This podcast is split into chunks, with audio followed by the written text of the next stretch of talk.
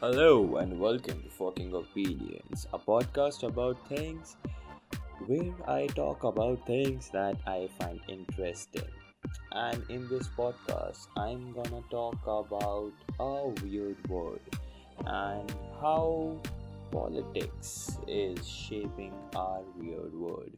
Our world has changed tremendously and especially since the last decade. Easily accessible smartphones with high speed internet has made information so accessible that the value of fact, source, and propaganda have become convoluted. We consume content through social media and news corporation in such a way that it feeds our bias and confirms it furthermore. My story is the same. I started to consume this red pill sort of narrative which proposed immigrant is inherently bad Racism is almost over in the society, and societal binaries of gender roles and religious traditions are sacrosanct. I do have my biases, and the internet fed me content like various YouTube videos, which further confirm my biases, suspicions. I started to believe feminism, transactivism, social justice, minority rights are the sinister ideological cornerstones of a totalitarian communist dystopia. Karl Marx is an evil and evil propagandist of this communist dystopia. My bubble did burst when I realized that there is a huge polarization, and which was evident by the phenomena of Trump, Brexit, and many countries taking a hard right wing turn.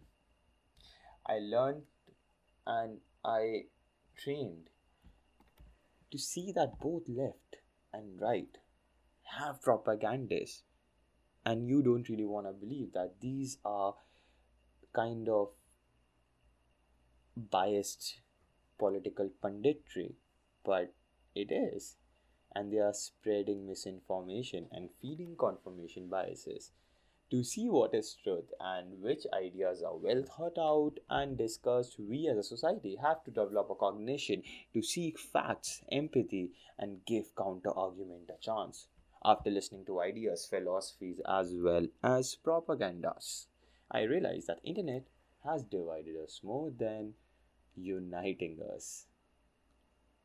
Now, I want to talk about my home country, India. India sees this absurd rise of overly patriotic chest thumping, rise of Bharatiya Janata Party, and there is this godlike idealization of a certain politician in the name of Narendra Modi. Idealization of politician in India is not a new thing. We kind of have a history of idealizing our political leaders and our celebrities to almost a messiah or a godlike figure. But, anyways, the United States also sees a leader who displays all vices and have no intellectual prowess to be in that position. Brazil took a turn for the worst and elected a figurehead that has an ideology that checks boxes of all authoritarian right wing tendencies. There is Turkey, who took a possible fascist turn, and all of this is exacerbated by propaganda, social media, and information that confirms our implicit biases. To add to this list of right wing strongman leaders and populism that have encroached the world, we have Israel, Philippines, and now there is a right wing candidacies which kind of are seeping its way in Western countries such as Canada, Australia, and European countries like Italy, France, Austria, as well as Germany are kind of having an affair with possible right wing populism.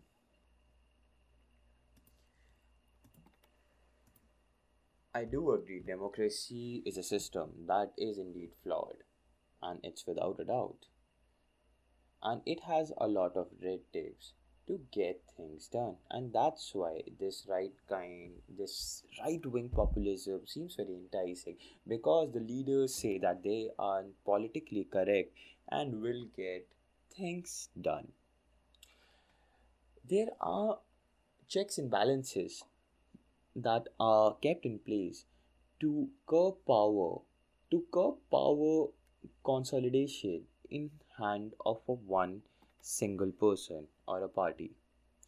All over the world, there is a direct systematic assault on minority groups and academia and institutions. This demonizing of LGBTQ, feminism, ethnic and religious minority groups are turning a country's majority towards a system that wants to slowly deteriorate democratic rights and wants to polarize countries into us versus them narratives. India see the rise of this Hindu identity by by demonizing Muslim and lower caste Hindu minorities. The human proclivity of finding safety in numbers as well as familiarity gives an image that this religious minority have some sinister agenda brewing. Being Indian, according to uh, these right-wing politicians, means being a Hindu foremost. Public intellectuals, comedians, and artists really becomes an easy target by portraying them as virtue signalers and kind of silencing them by raising awareness and raising kind of ideas that are very constructive to democracy.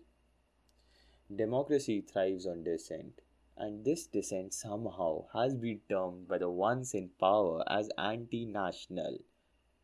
Anti national, we all know there is a clear distinction that being anti national is someone who endangers national security and creates public unrest. But how do students, free thinking professors, and comedians get grouped in as these anti nationals with the like of terrorist groups that no one in their sane mind defends? How do they? How are they termed as these intellectual terrorists? That's just beyond my comprehension through online propaganda by WhatsApp forwards, Facebook, and Twitter posts. A strawman argument is erected by demonizing historical figures such as Gandhi and Nehru as the secular, secular villains. Hindu propagandists and anti constitutional advocates in the name of Golwalkar, Savarkar, and Upadhyay are celebrated vociferously. I get it, democracy gives you right to celebrate anyone, but it doesn't make an elected democratic government seem so biased that it openly vilifies Muslim women and Dalits.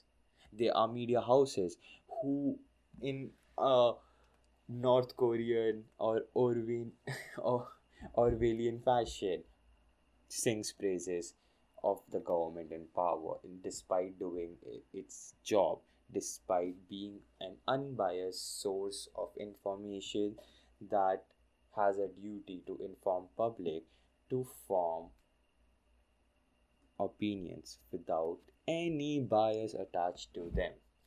Anyways, the rise of Modi is almost reviewed as a rise of an India which was in chaos before he showed up.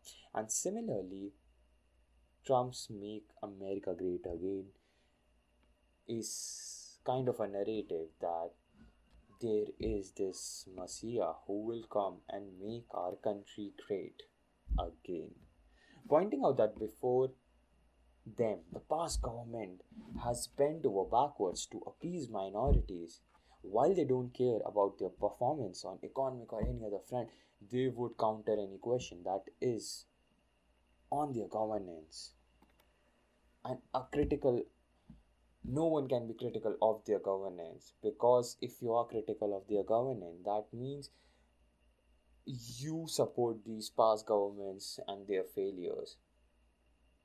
And that's what kind of this whole right wing fascist turn is all about. It's just like sweeping all their kind of propaganda by demonizing the past government who is the reason of all the failures that one's country is kind of facing today. The BJP government is more interested in past government failures rather introspecting on theirs. If by any chance Trump or Modi do something beneficial for the country, they don't let the public to praise them organically, but rather comes in front of a camera, creates a whole media circus, and thumb their chest like an alpha dog leading their pack. Social media has led to this low journalistic standards, losing the public mental ability to tell difference between truth and propaganda, and conveniently polarize country on the basis of right wing nationalists and left wing liberals. It's us versus them, folks. It's us versus the nationalists, patriotics, and it's them, those communists, those minority loving libtards.